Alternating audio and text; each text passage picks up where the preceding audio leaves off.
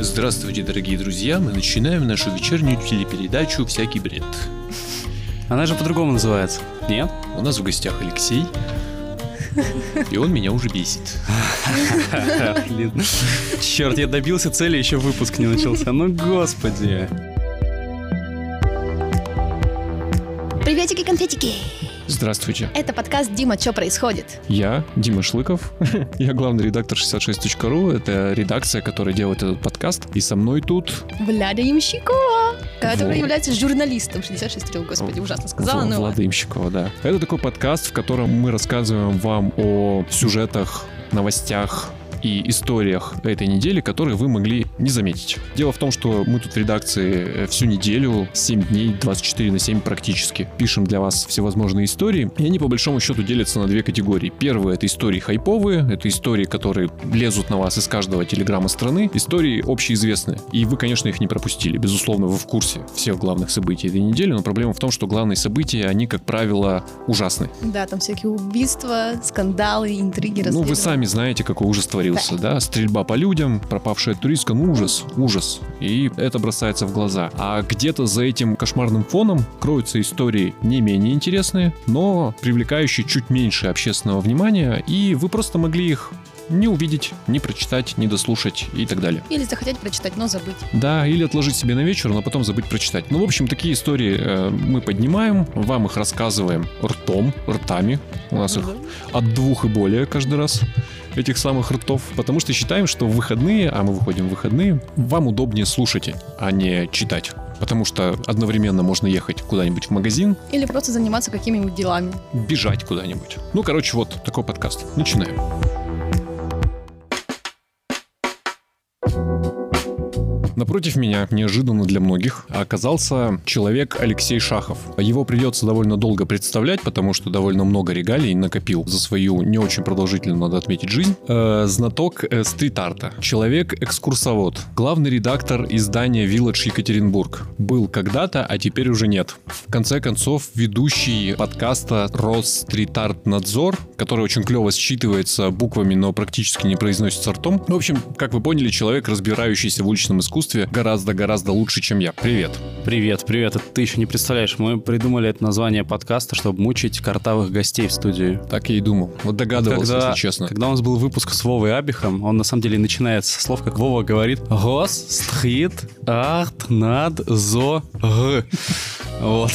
Да, да, мы запустили второй сезон, вот только-только, и тут ты меня зовешь. Как приятно, Дмитрий. Спасибо вам большое. Но у меня меркантильная же цель, ты же понимаешь. На неделе случился сюжет, который вытекает в тему, в которой я не очень разбираюсь, а ты разбираешься очень. В центре города, прямо напротив здания городской администрации, в нескольких метрах от выхода из станции метро площади 1905 года, есть такой переход надземный между театром эстрады и стоящим неподалеку зданием. И это обычный такой серый переход, ровная, абсолютно безликая стена, которую, как выяснилось уже в этом сезоне, фестиваль «Стенография» планировал превратить там в некий объект искусства, уличного, безусловно. Э, Постараюсь очень по-дилетантски и коротко э, описать, что они хотели там сделать, а при помощи просто красок, нанесенных на ровную поверхность, они на этой самой абсолютно ровной поверхности хотели создать оптическую иллюзию объема, создать архитектурную форму там, где ее нет и не было никогда. Ну, В общем, такая была задумка у них. Но стенография, как известно, в Екатеринбурге еще не началась, а работы на этой площадке, на этой стенке, не знаю, как правильно сказать, уже начались. И там материализуется что-то совершенно не то.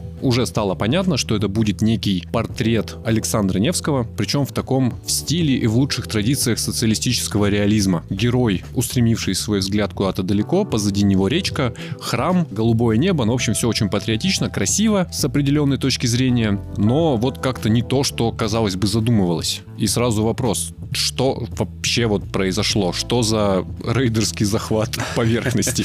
Слушайте, ну вы же, ребята, на сайте неплохо разжевали этот момент. Почему так произошло? Кто-то начал работу там раньше. То есть вот эти вот ребята, которые исполнители, начали работу гораздо раньше. На этой поверхности сказали, что все согласовали. Вот мне очень понравилось. Это, кстати, у вас было раскрыто. Ну и Андрей сам мне говорил этот момент, что Андрей, в паблике... Андрей Колоколов, арт-директор фестиваля «Стенография», то, что в паблике они заявляют, что согласовали все со стенографией, стенография все все узнала после того, как работы там начались. Как с ними согласовали, это все было непонятно. Они это вообще из медиа узнали. Им друзья прислали и фотки и так далее. То есть вообще было непонятно, как это стартовало. То есть да, поверхность согласовали стенографии, но как бы фестиваль и уличное искусство это одно, а патриот арт это как бы все-таки, да, важнее. Вот сказали такое изображение. Изображение, которое там постится, я думаю, если каждый, кто вот загуглит Александр Невский, нажмете на картинки в Гугле, в Яндексе, где угодно, вот это вот изображение вам и попадется. Ну, более хорошо проработано, идейно проработано, и не как там сделано, но, в общем-то, это самые популярные изображения. Каноничное. Да. Каноничное изображение, не будем говорить великого, но одного из самых известных русских Актеров князей. Голливуда.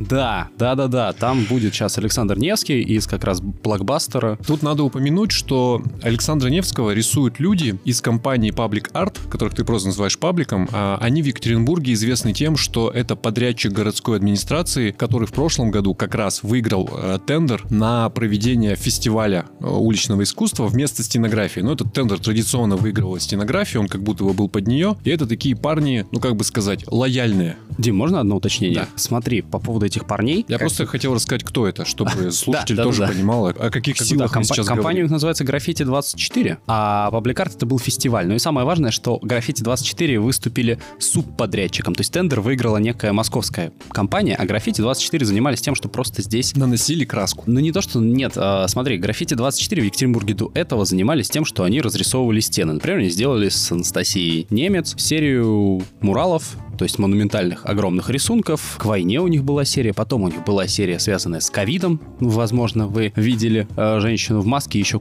серию работ на ковид. Вот. И да, они выступили субподряд. То есть Москва, которая выиграла деньги себе, отстегнула этого баблишка, остатки вз- взяла, нашла местную контору, которая занимается расписком всем. Вот, ребят, вот вам деньги, давайте сделайте фестиваль, который нам надо а, сделать. А На самом деле, мы сколько не обсуждали это с стенографией, да это на самом деле лично мое мнение, потому что, ну, ребята из граффити 24 даже, э, вроде Женин, Нака там, еще каких-то ребят, достаточно были уважаемые такие в э, стрит-арт тусовке ребята и просто сели в говно, ну просто соприкоснулись с тем, с чем соприкасаться нельзя. То есть была история на паблик-карте, когда им один магазин отказался просто продавать краску для рисования, потому что не Что, уважает. что, что с ними не так? Э, Ты можешь популярно объяснить, не используя оценочные суждения, почему, например, изображение Александра Невского, безусловно, символа а, там русской самоидентичности, хуже изображения объема там, где объема нет? Чем то, что сейчас занимается граффити 24 вот на этом конкретном объекте, чем оно хуже того, что планировала там сделать э, стенография, вернее, один из художников, который должен был принять участие в э, фестивале? Когда я готовился, я слушал ваши подкасты, я готовился сражаться с Артемом, который раз 500 за выпуск говорит слово «вкусовщина». Это прям его любимое слово. Артем Очеретин, которого вы могли слышать в наших предыдущих парочке выпусков, тебе сейчас расскажу, не пришел, потому что обиделся, что я позвал тебя. Он заревновал и сказал, что не будет в этом участвовать.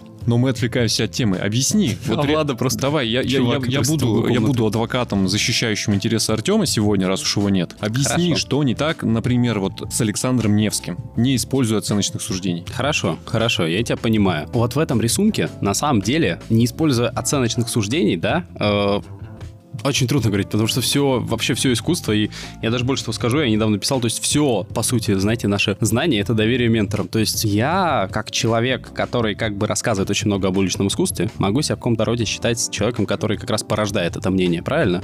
Безусловно. Поэтому ты здесь, в частности. То есть даже там опубликовав пост, опубликовав какое-то мнение, оно разлетелось, и, и я нередко публикую мнения, которые слышу из уст других людей. То есть я понимаю, что я формирую это мнение. Я ничего против исторического нашего наследия и так далее не имею. Мне, ну, во-первых, мне не понравился рейдерский подход сам по себе, знаешь, потому что тот, кто заказал это, говорит, что согласовал со стенографией, а стенография говорит, что не согласовал. Об этом еще поговорим обязательно. Вот, это очень-очень странная история, то есть она уже неприятная, мне сам факт рейдерского захвата неприятен. По поводу рисунка. Смотри, то, что там планировалась стенография, оно не разбивает пространство, оно не выбивается. Там рисунок сделан в серых, таких спокойных тонах. Сейчас там рисуют очень-очень яркую штуку. То есть она больше всего, ну, как бы по эстетике, она бьет тебе в глаза и как будто выбивается из городской среды. Не знаю, она выступает раздражителем, как огромный рекламный порно-баннер, знаешь, который вылезает на весь сайт.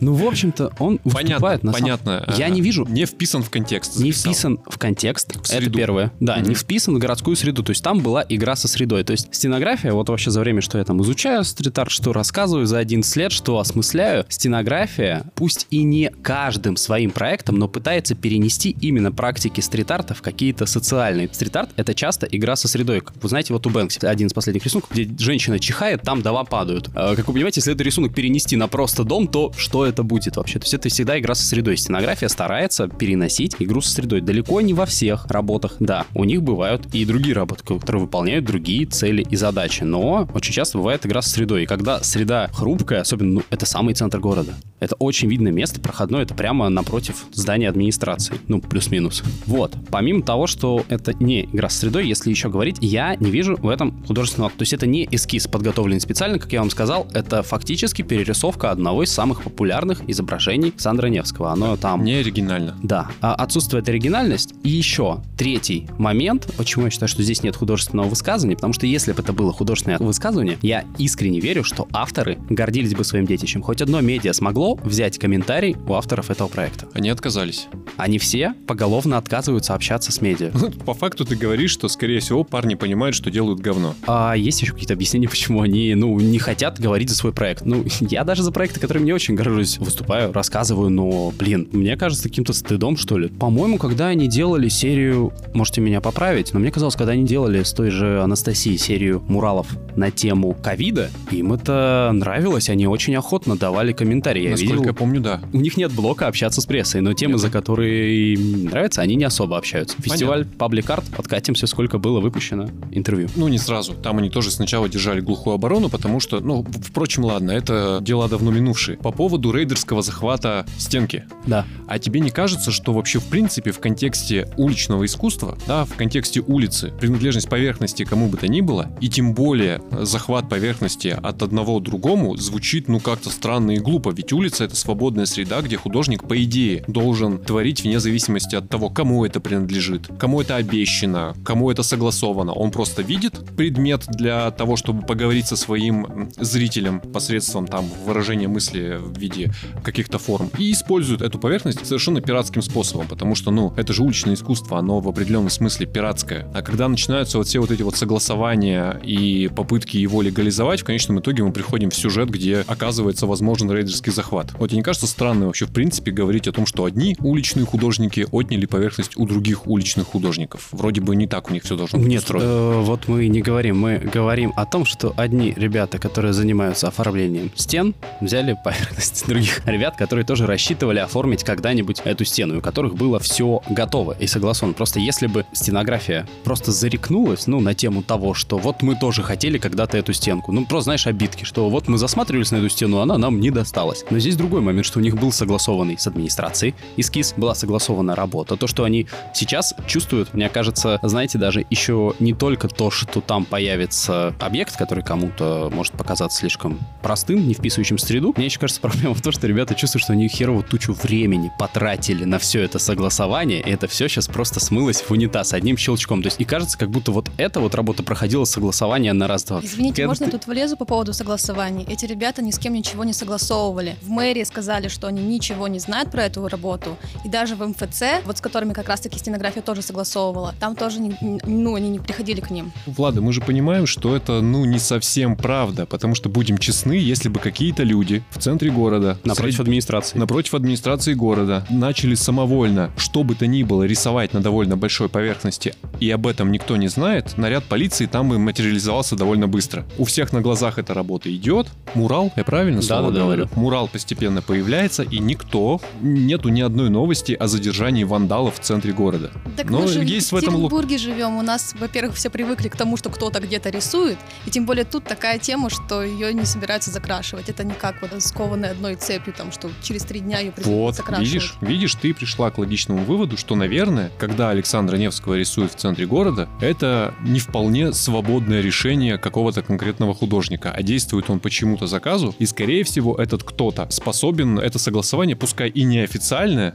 да, но дать. Ну, блин, ну, я никогда не поверю, что это там самовольно происходит напротив город администрации, все такие не в курсе. Ой, а кто это делает? Хотя вот неоднократно упомянутая э, гражданка немец, Так. Алексей почему-то все все время забывает сказать, что это э, член Единой России и депутат э, городской думы, собственно говоря. Вот она делает этот арт-объект, и после этого говорит, что это не согласовано с администрацией города, ну, странно. Это может быть не согласовано официально на бумажке, это может быть не согласовано в плане публичной риторики, но то, что это там одобряемый, условный, муниципальный, а может быть и выше властью объект, ну, довольно очевидно. Странно об этом говорить. И речь-то о другом. Вот ты же правильно говоришь, люди потратили очень много времени, я имею в виду стенографию, сил и э, собственного там психологического ресурса, чтобы э, оформить целую кучу бумажек. И тебе не кажется, что стенография как попытка легализации уличного искусства, как попытка вступить в конструктивный диалог там с условными надзирателями властными, она на этих примерах потихоньку разваливается. Особенно на фоне существующего параллельно фестиваля «Карт-бланш», на который съезжается уже какая-то прям толпа очевидно талантливых людей со всей России, никому ничего не говорят, ни с кем ничего не согласовывают, бомбят, что хотят. И в моей картине мира я понимаю, что некорректно их сравнивать. И, наверное, нету такой дискуссии в профессиональном сообществе. Но у меня, как у потребителя, больше отклик вызывают работы именно карт-бланша, а не стенографии. И, и, может быть, ну, просто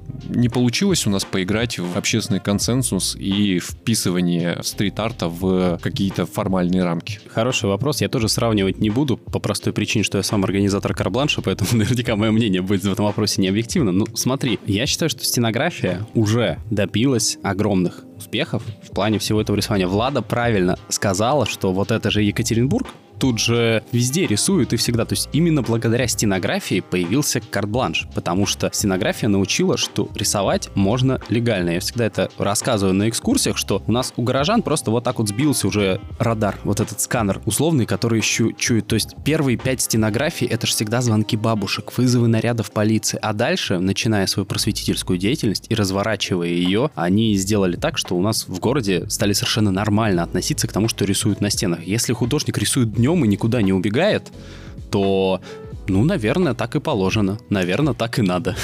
Я смотрел э, один из итоговых фильмов, снятых как раз про карт-бланш, и там художники даже рассказывали, что насколько поменялось мышление, хотел бы это отметить, что вот бабушки, которые несколько лет назад звонили в полицию, подкармливали их пирожками. Человек пришел, там какую-то заброшку разрисовывает уже который день, и местные бабушки вместо того, чтобы кидаться в него тяжелыми предметами, выносили ему поесть, попить, и вот это вот все. Ну вот у нас такая же история была на КБ, когда я тусовал с художником рядом с садиком. Садичный охранник видит, что вот садик, забор, рядом с забором как раз нас, наш объект стоим, разрисовываем. Он видит, спрашивает, что происходит, а мы ему показываем эскиз. Все, охранник доволен, говорит, ну делайте, ребятки, чего бы нет. Потом принес термос, потом принес стремяночку, когда не хватило времени залезть. В общем, позаботился тоже о фестивале. Так что да, да, отношение меняется тотально. Стенографии просто нельзя останавливаться в своем стремлении. То есть Нельзя. Я вот как раз Нельзя. хотел сказать, может быть, стенография свое дело сделала, и сейчас у нас там наступит новый виток развития, на котором уже окрепший стрит-арт, который всех убедил в своей, ну, как минимум, безвредности и э,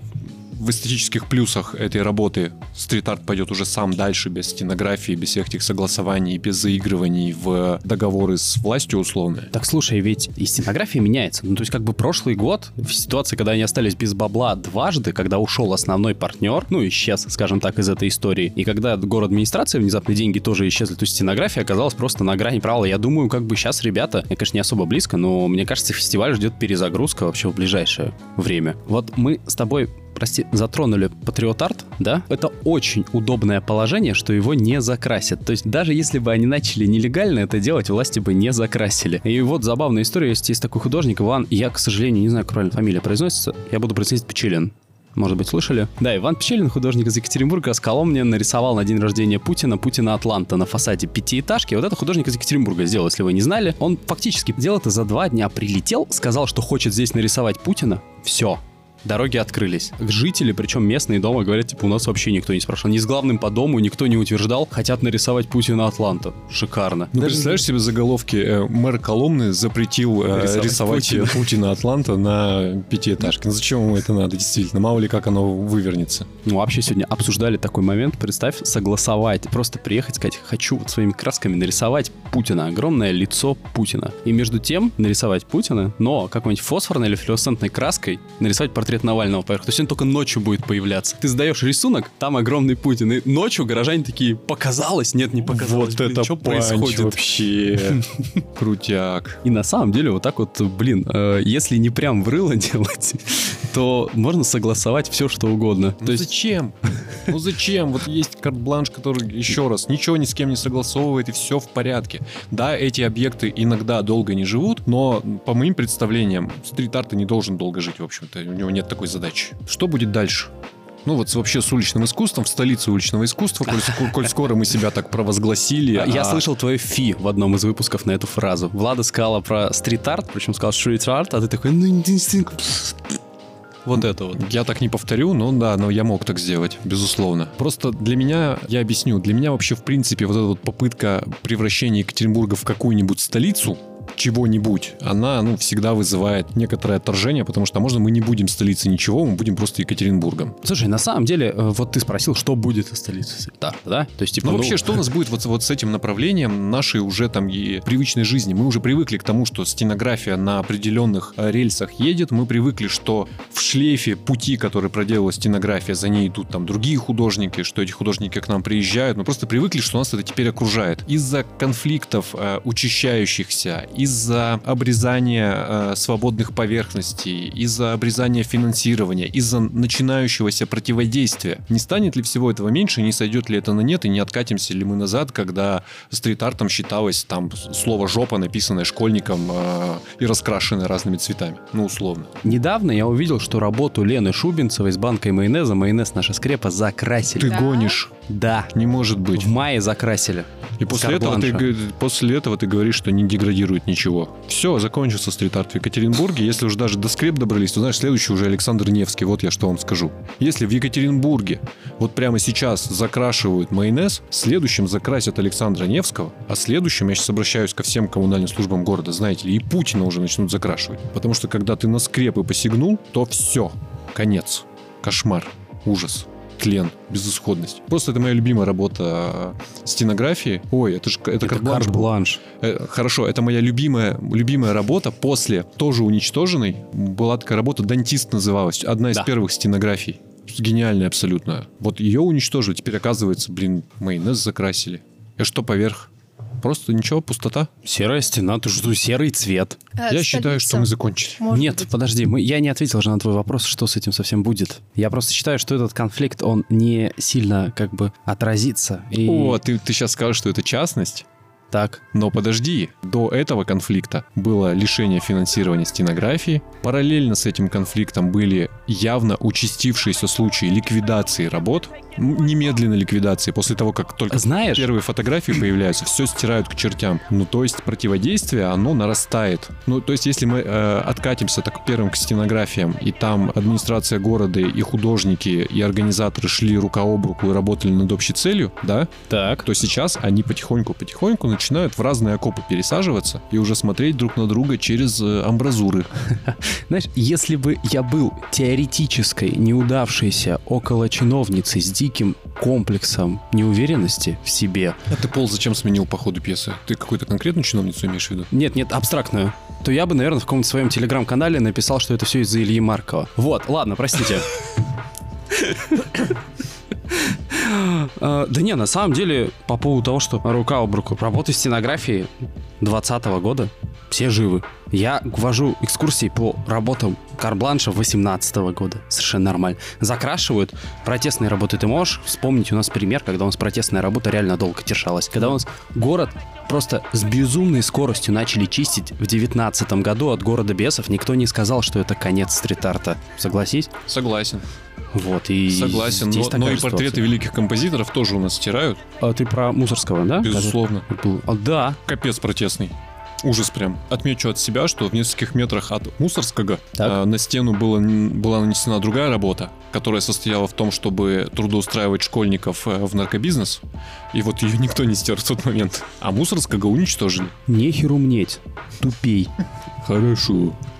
Можно я тебя еще спрошу по поводу конкретно этой работы? Вот сейчас они закончат ее, и стенография же все равно начнется в июле. Они смогут там прийти и начать рисовать, то есть, ну, просто перекрыть работу. То есть, Чисто формально. Ребята, вот бумага. ну, типа вот сказать, типа, что да, у нас все было согласовано, мы как бы можем сейчас прийти и закрасить. Ну, это прям война, прям конфликт. А вот это вообще, знаете, они просто в шикарное положение встали, потому что они же не нарисовали что-то абстрактное. Нарисовали бы что-то абстрактное, а тут они нарисовали Александра Невского, как вы понимаете. Сценография, я думаю, прекрасно понимает, что если она это сделает, даже если она может... Представьте, что на Царьграде появится после этого. Да, Да, да, просто закрасили каким-то сатанинским, сатанинскими символами великий символ Руси просто. Поэтому они в безвыходном положении. Я... Великий символ силы и независимости Руси. Не бывает же безвыходных положений. Ведь, наверное, здесь есть какая-то лазейка. Может быть, Да ее можно на зачем? бланше Ну просто закрасить, и так, типа, Да тогда... чё, в городе стен мало. Зачем в этот конфликт лезть? Зачем его провоцировать и зачем, зачем уходить в плоскость прям совсем уже нелегального и попираемого искусства? Потому что если это нелегальное, как бы, то есть, ну, ты такой, ну, я нелегальный, я рисую, где я хочу. Ну, я, я за диалог. Я за диалог и поиск там компромиссов. Мне кажется, ну, Знаете, я не просто очень- недавно услышал спор, и один из художников сказал, что там, где показывают себя неэффективными методы стенографии, приходят методы карт-бланша. Ну да. Вот. Так вот город у нас на самом деле и работает в стрит-арте. Посмотрим. Кто знает, что будет. Ну... Нельзя Невского закрашивать. Ну, не надо. Нельзя, я согласен. Ну, вот не надо. Всем плохо станет. Конечно. А вы знаете, что курс рубля упадет? Александр Невский святой покровитель курса рубля и святой угнетатель доллара. Это исторически известный Что-то факт. последние годы не очень дела у Александра Невского-то. Поэтому и рисуют. Парам-парам-пам. Пиу! Наш экспериментальный подкаст прямо сейчас станет чуть более экспериментальным, потому что из подкаста «Дима, что происходит?» немедленно исчезнет Дима. Нужно объяснить почему, да? Мы пишемся в пятницу вечером, 4 июня 2021 года, и так вышло, что именно в пятницу вечером 4 июня 2021 года проходит концерт э, у нашего земляка Наума Блика. Он записал первый на минуточку за последние 8 лет альбом, и сегодня его вот всем представляет. И я честно скажу, я просто хочу туда попасть, я считаю, что там мне надо быть, мне просто этого хочется, и меня простят, если я оставлю эту студию на двух прекрасных людей. Э, С нами по-прежнему Влада, с нами по-прежнему Алексей. Я думаю, они прекрасно справятся без меня, а все остальные меня простят. Можно я уже пойду? Ура! В Екатеринбурге на День города будет сделана прям в центре города, прям на площади 905 года одна безумная штука. Называется она «Сад с водоемом». У нас будет проходить в третий раз фестиваль «Атмосфера», и там они решили в этом году прямо вот на площади 905 года, где у нас сейчас находится парковка, разбить сад. Хотя, правда, пока не идет речи вроде бы как о перекрытии вот этой парковки, потому что не до конца там еще утрясли какие-то моменты, но обещает быть что-то прикольное, интересное, и на других площадках тоже они уже опубликовали первые рендеры, там тоже у них будут какие-то мосты, скульптуры и все такое очень красивенькое. Что ты на меня так смотришь загадочно? Ты, Я все должен поддержать, да? В смысле? ты просто, типа, делишься своим мнением. Да шучу, не, на самом деле, блин, да. Я уверен, что этих организаторов автомобилисты возненавидят моментально, потому что у них же парковку отобрали, не понимая того, что не будь там этого сада. Там и появился какой-нибудь говнорынок очередной, очередная ярмарка колхоза. В общем, если там будет цивилизованное пространство, будет круто. А если бы она там сохранилась навсегда, будет еще круче. А знаешь, вот было бы классно, если бы администрация потихонечку, потихонечку измеряла, насколько людям надо там общественное пространство, а не парковку. Но как это можно замерить, если это постоянно используется именно как парковка? исключить парковку там на какое-то время и посмотреть, не произойдет коллапса. Если не произойдет, значит Ну, у нас парковка же каждый нужна. год как раз-таки исключается. У нас там делают ледовый городок. Это да. И случается коллапс, насколько я понимаю. Хотя я не вожу машину, поэтому мне сложно судить. Я тоже не вожу Но машину. я слышу от своих э, водящих друзей, что вот, все, типа, где парковаться неизвестно. Проблемы Но начинаются. знаешь, знаешь, почему они признают, что это надо? Потому что это для детишек. Любую хуйню можно объяснить словом для детишек. Знаешь, можно вершину турновкусия и поедания какашек объяснить для детишек. Ну, я сейчас говорю про батуты у нас всюду, знаете. А Вот люди, которых признают, иногда сейчас отмазываются фразами для детишек. Ладно, простите, возвращаемся к саду. Но сад появится там всего на неделю. Неделю. То есть он будет совсем недолго, а потом все эти цветочки и травушки высадят где-то в других частях города. Которые не сдохнут. Видимо, не должны. Ну, считай, у нас День города в августе, там уже нет какого-то дикого пекла, они будут посажены в земельку, то есть это живые растения, поэтому они выживут. Так, э, прости господи, а бабки, которые вечно торгуют цветами, они же их наворуют там просто-напросто. Ну, серьезно, у Ленина, рядом с администрацией, рядом с площадью, э, рядом с выходом из метро всегда стоят бабки, которые торгуют ворованными с клумб цветами. Мне почему-то видится сценарий, что они оттуда понадырят их. Да блин. Нет, я думала, это как раз-таки будет такой хороший эксперимент. Да не, на самом деле, да, это было бы классно, если бы когда-нибудь площадь стала площадью, потому что нафига ее вообще называют площадь пятого года, если это парковка пятого года. У нас же вообще получается вот только площадь труда хоть как-то, ну, похожа на стандартную площадь, потому что там вот есть пешеходная зона, фонтанчик и деревья какие-то растут. А все остальные наши площади это что-то... Площадь обороны, А, ну да. площадь первой пятилетки, Ну, Там есть батут теперь. Давай не будем вспоминать те площади Екатеринбурга. Да, действительно. Причем мне очень нравится, что, знаешь, когда всплывает вопрос о создании там общественного пространства, всегда в этот же момент всплывают люди, которые говорят, что там не захороненные останки. И если там будут люди, то это будет осквернение. А Да. то, что поверх этих останков постоянно стоят тачки ездят, это не как-то Никого не осквернение. волнует, да. Я не понимаю, как эта логика работает, блин. Призраки не могут открыть просто дверь машины. Вот и все. Ну, в общем, посмотрим, что из этого выйдет. Это уже будет вот-вот, ну, через два месяца. Так что, выйдет кайфовое пространство. И, Знаешь, вот это классно, когда у нас происходят какие-то фестивали ландшафтного дизайна, которые оставляют после себя какое-то наследие. Даже тот факт, что это все переедет по всему городу, это офигенно. Просто, знаешь, бывают такие, ну, типа фесты, которые устанавливают реально крутые объекты временные, которые потом, ну, просто исчезают. А бывает, что что-то временное становится постоянным.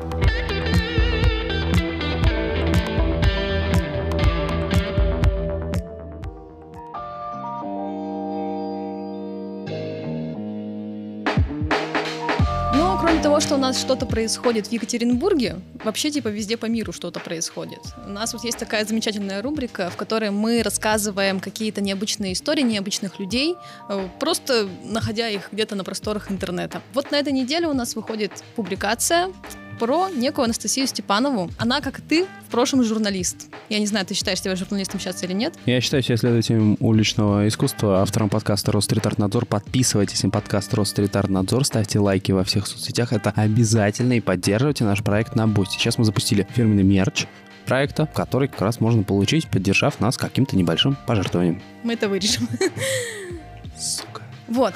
В общем, Анастасия Степанова жила такая себе, не тужила. И она решила, что она хочет изменить свою жизнь. Ей было 25 лет. а Она работала пиарщиком, журналистом. И как-то ей это все наскучило, и она подумала, что что-то она не тем занимается в жизни. И она взяла и просто встретила, вот есть такая, видимо, штука, как судьба все-таки, она встретила человека, который занимается тем, что организует экспериментальные станции на Земле, которые потом должны будут устанавливать на Марсе. То есть они создают такие вот пространства, находят места. Конкретно у этой конторы у них, получается, такие станции расположены в двух местах. Одна расположена в пустыне в Юте, а вторая находится в Арктике. Там, видимо, условия считаются максимально приближенными к тому, что примерно может увидеть человек, когда он приземлится на Марс, и когда ему там надо будет создавать город, о котором все время говорит Илон Маск, тот же самый. И Анастасия поехала вот в одну из таких станций, прожила там полгода, то есть им там надо было проводить какие-то исследования, им там надо было найти жизнь, им там надо было, ну, просто выживать, выживать так, как будут в будущем выживать люди, которые прилетят на Марс. То есть это постоянное ограничение, шесть как бы незнакомых друг с другом до этого людей, вот просто там живут. Ей это понравилось, она вернулась обратно в Россию и поняла, что, ну, как бы, окей, эксперимент-то закончился, но дальше она в свою обычную жизнь возвращаться не хочется. Тогда она получила второе высшее образование на инженера, устроилась э, в институт,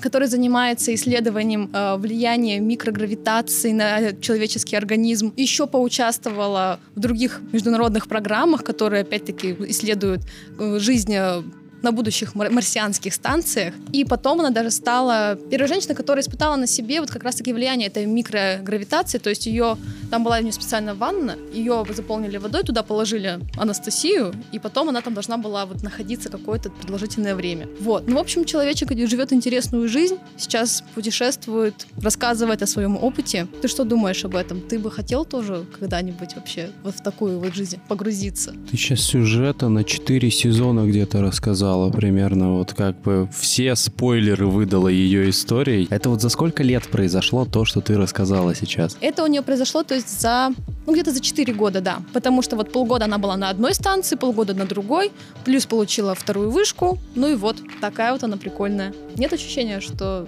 ты тратишь свою жизнь куда-то не туда, пока люди делают какие-то великие вещи. Ну, я, слушая эту историю, уже понимал, что трачу свою жизнь куда-то не туда, слушая эту историю. Простите, какое-то какое-то безумие, но меня, если честно, вообще не вдохновляет. Ну, типа, ну, клево, что человек нашел себя. Блин, я, к сожалению, тоже нашел себя, и у меня нет рутинной работы. Я каждый день проживаю так, как захочу. Я ни в чем себя не ограничиваю, просто потому что активно тратил возраст где-то с 18 до 25, до 26 тем, что ковал свой, ну, экспертное мнение и так далее. Вот. Э, я сейчас, как эта же женщина, отправляюсь на свою станцию и отправляюсь в арт-резиденцию в Архангельске. Совершенно внезапно. Да-да-да. Поэтому не знаю, знаете, я думаю, такие истории могут произойти в жизни каждого, кто не останавливается, если тебе внезапно что-то наскучило. Главное признать, что тебе это все наскучило, и я думаю, жизнь сама тебе подкинет сочную кость, чтобы это как-то поменялось. Мне еще просто в этой истории понравилось то, что это была ее детская мечта. Она в детстве, ну, она рассказывает об этом, что она читала книжки, читала основы астрономии, ей это все очень нравилось, она прям представляла себе вот это будущее. Я не знаю, может быть, конечно, это сказано для пущего пафоса. А какого хрена она до 25 не занималась этим всем? Человек — это вид биосоциальный, да? На нее, наверное, давило общество, что вот она должна заниматься какими-то серьезными делами, и она такая, ну я буду заниматься типа серьезными делами. Во сколько она занялась? 25. Да. Закончила вышку? Первую? Ну, Да. 22 получается. Три года жизни, значит, на этот необдуманный поступок. Иногда высшее образование, это примерно, знаешь, как крещение в раннем возрасте. У многих один из самых недообдуманных поступков бывает, а необдуманных выборов. Ну, это я по общению с людьми, на самом деле, заключаю. И три года, за три, ну, за три года поняла, что все-таки страдает херней. Не за три года, потому что обучение в универе это тоже... Есть- то есть она получила же одну специальность, потом переучи... Ну, потом она уже переучивалась. 18 лет жизни, я думаю, примерно столько. Ты вот вообще задумываешься, не знаю, о будущем, может быть, нашем? Я имею в виду не, на- не нашим, как персонально людей, а о человечестве. Вот то, что говорит все время там Илон Маск о том, что мы полетим в космос, мы полетим, даже не, не полетим в космос, вернее, что мы полетим за пределы Солнечной системы, что мы построим город на Марсе, станцию на Луне и будем такими классными. Тебе вообще это как-то вот волнует? Я считаю, что Илон Маск охренительный чувак, который дарит людям самое главное, что надо. Сейчас он дарит им мечту. Мечту на какое-то светлое будущее. Расчет на то, что мы будем покорять другие планеты и так далее. Как бы, что бы там про него не говорили, да, в чем бы там не обвиняли. Кто-то, а что фактического? А вот, типа, он просто икона, как по мне современной. Я безумно прусь от всех этих идей, но если говорить про будущее человечества, я на самом деле задумывался немножко в другом ключе, потому что, во-первых, у меня в детстве прям психологическая травма. Я какой-то из энциклопедий детских увидел, как будет выглядеть человек в 2200 каком-то году. Там предполагалось, что глаза станут очень маленькими из-за того, что выделений станет много, носы станут огроменными, то есть как бы сможет выжить только вид, который сможет кислород поглощать и активно будет защищен от всего. И самое главное, что там изображалась башка огроменная, то есть про то, что человеческий мозг станет просто гигантским. Я не понял, как, как они это выяснили. То есть выживут только самые умные или что? В общем, очень странная штука по поводу нашего будущего. Блин, я, знаешь, я как человечество, я я мечтаю увидеть то, что не подвластно моему разуму. То есть как стенография, делая работу с нейросетью, восстановив работу художника пятого века с помощью нейросети, рассказывает о том, что, ну, попробуйте представить, если художнику в пятом веке бы вы рассказали, что робот нанесет его рисунок с помощью аэрозольных баллончиков, а рисунок восстановит нейросеть. Он бы просто не мог даже вообразить, как это работает. И, блин, я просто мечтаю даже вот хоть краем глаза увидеть то, что я никогда не пойму, как работает. Даже вот на элементарнейшем уровне я не смогу понять,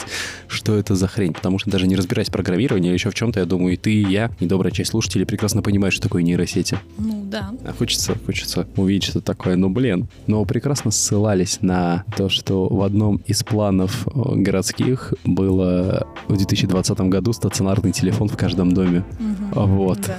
Я к тому, что мы снова приходим с тобой к тому, что мы вообще не способны представить даже то, что будет через 20 лет. Ты могла предположить, что даже смартфон условный. Да нет, конечно, действительно такое все. типа, вау. Я слежу за тем, то есть как бы в каких-то своих журналистских проектах про культуру, про общество, я слежу за тем, как меняется мир, как он менялся последние 20 лет. То есть я сейчас активно занимаюсь изучением, условно, истории нулевых годов, ой, 2000-х годов. Вот, мы стали все так стремительно менять, что документировать можно просто безумное количество всего. То есть если, я не знаю, если раньше историки могли чуть ли не разбивать на десятые года, то есть вот это года такие, это года такие, то сейчас мы чуть ли не по год-два каких-то временных периодов получаем, просто бесконечно-бесконечно быстро происходит. Я не знаю, поэтому предположить, что я уже боюсь фантазировать на тему будущего, просто потому что я понимаю, что я сто процентов ошибусь. Хотя люблю. Но мне кажется, каждый из нас фантазирует на тему будущего что-то свое. То есть у тебя есть какая-то проблема, что-то, что тебе не нравится, и в своем прекрасном будущем эта проблема решена. Разве нет? Вот, Влада, у тебя в твоем прекрасном будущем какая проблема решена? Слушай, я не знаю. У меня такое будущее, оно очень абстрактное. Я не знаю, я хочу, чтобы мы могли летать. Я не знаю, у меня просто с детства была мечта, что я такой, я буду летать, как птичка. Было бы классно, чтобы у нас изобрели летающий самокат. Не по земле. И потом летающие бабки и летающие мамки с летающими детьми будут под колеса тебе прыгать. Да.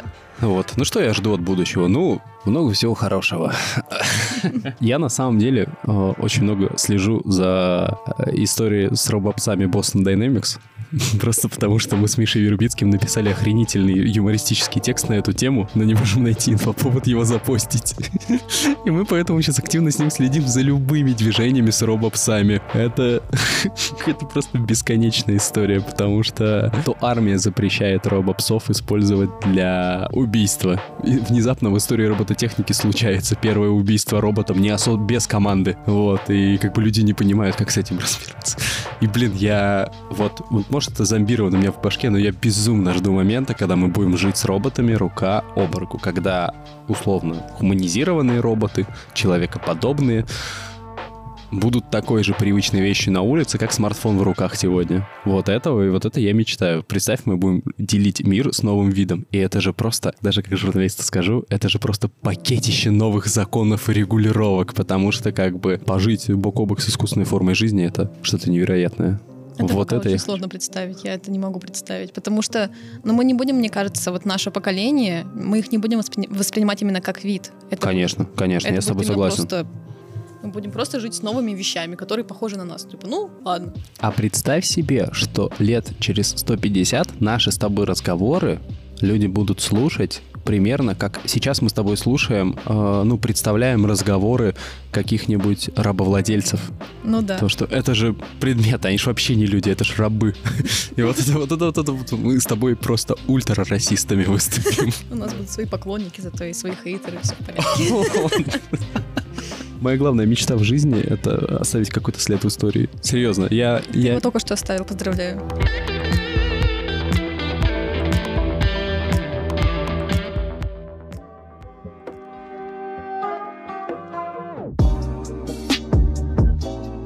знаешь что-нибудь про селение Гамстуль. Впервые слышу это словосочетание. Это одно слово.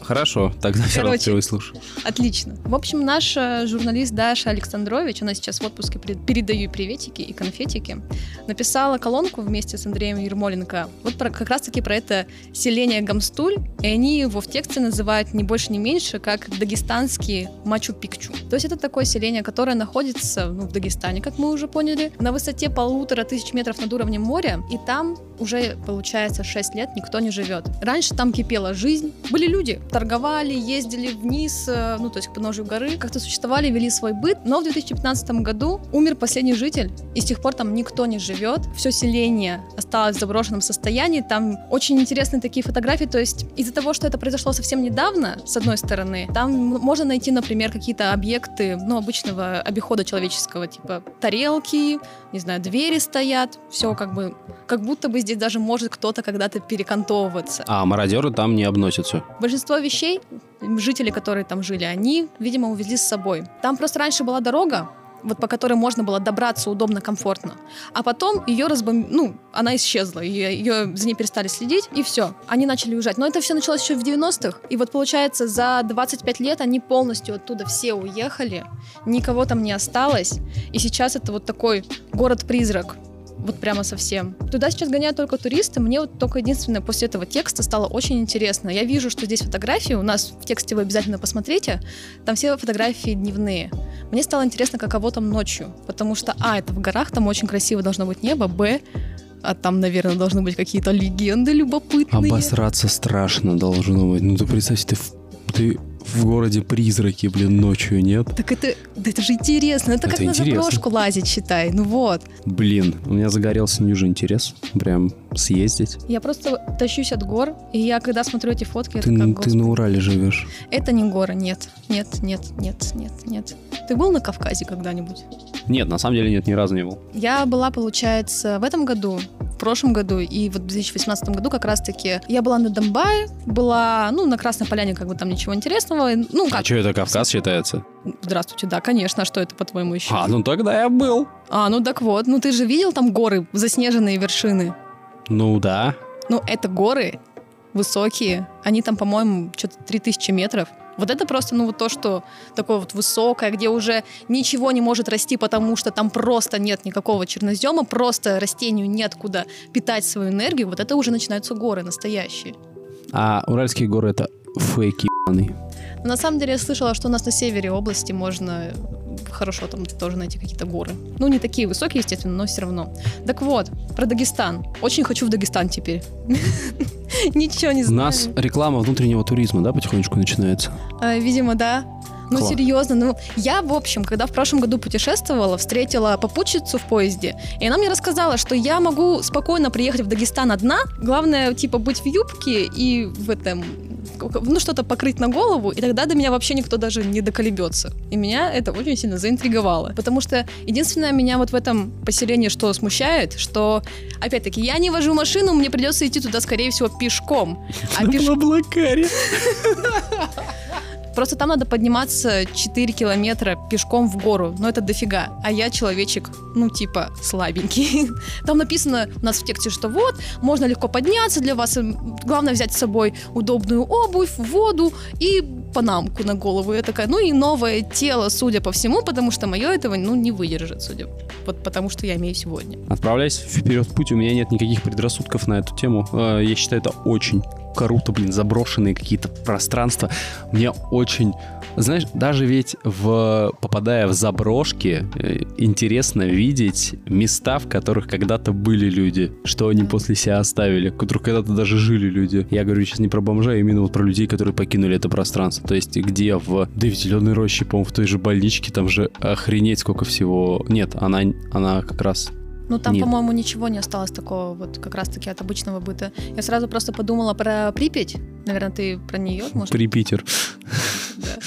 А, а, нет, нет, я вот стопроцентной уверенностью говорю, что какие-то у нас пространства тоже оставались. Да хотя, что далеко идти?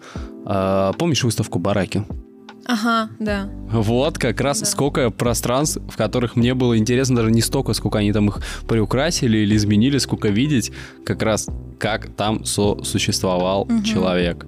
Ну, на самом деле, Уральская индустриальная биеннале, это ведь про это же. Они используют старые пространства рабочие, чтобы ты почувствовал себя в атмосфере, где человек работал круглый день. То есть вспомни, э, ты же была, наверное, на четвертой биеннале на приборостроительном. Да, да. Вспомни эту атмосферу. Они Там даже классно, да. они же даже не сняли плакаты с голыми бабами из шкафчиков, которые рабочие клеили. И ты просто... Мне вот в некоторых моментах было гораздо интереснее наслаждаться именно пространством, а не искусством, Ну да, да, как будто так лучше понимаешь, что тут происходило вот до того, как сюда пришли. Пришел ты. Поэтому, Мгм. поэтому как раз в дагестанском этом тоже... э, прости, я название не повторю. Ты... Как, ты нет, Гамстуль. Стуль. Мягко, мягко. Гамстуль. Гамстуль. Молодец. Похоже на шведский город. Типа Стокгольм. Ну да, да, да, да. Гамстуль это типа как Стокгольм столица, Гамстуль это типа Питер, знаешь. Ага.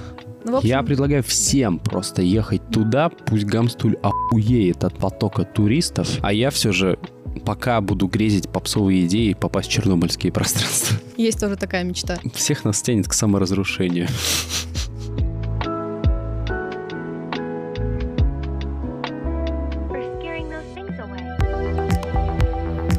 Ну что, мы будем заканчивать. Сегодня у нас получился вот такой вот очень необычный выпуск. Пришел Алексей и просто занял место Дмитрия. Кошмар. Рэкет! Все, по кассике... Нет, подожди, еще не по кассике. Я жду по кассике. Я вам за место Дмитрия напомню, что все тексты, о которых мы сегодня говорили, вы сможете найти в социальных сетях, где вы нашли, собственно говоря, этот подкаст. И даже там, где, если вы нашли его на площадках, то там они тоже есть, там ссылки указаны. Переходите, читайте, узнавайте больше, потому что, наверное, вам захочется самим убедиться, например, в красоте того же Гамстуля, или посмотреть рендеры проекта, который у нас реализуют в августе на площади 905 года. Ну и кроме того, мы вас всегда призываем ставить нам какие-нибудь оценки на платформах, где вы находите этот, этот подкаст, и писать комментарии, что вам нравится, что вам не нравится, чтобы вы поменяли или наоборот сохранили навсегда. Пожалуйста. Что? Ростритартнадзор. Подписываться на Ростриднадзор? Да ладно, все, все, все, все. Не давай. подписывайтесь на Ростритартнадзор, блядь, слушайте 66, читайте 66, смотрите 66, спите с 66, и когда-нибудь у вас родится ребенок 33, 33, две близняшки, блядь. Не покупайте мерч Ростриднадзора. Мерч дается в подарок за буст, ну come on. Все, все, все, все. Ну, в общем, все, мы будем уходить, потому что мы уже заболтались. Давай, этот час настал. Покасики-мордасики. Пока, сики.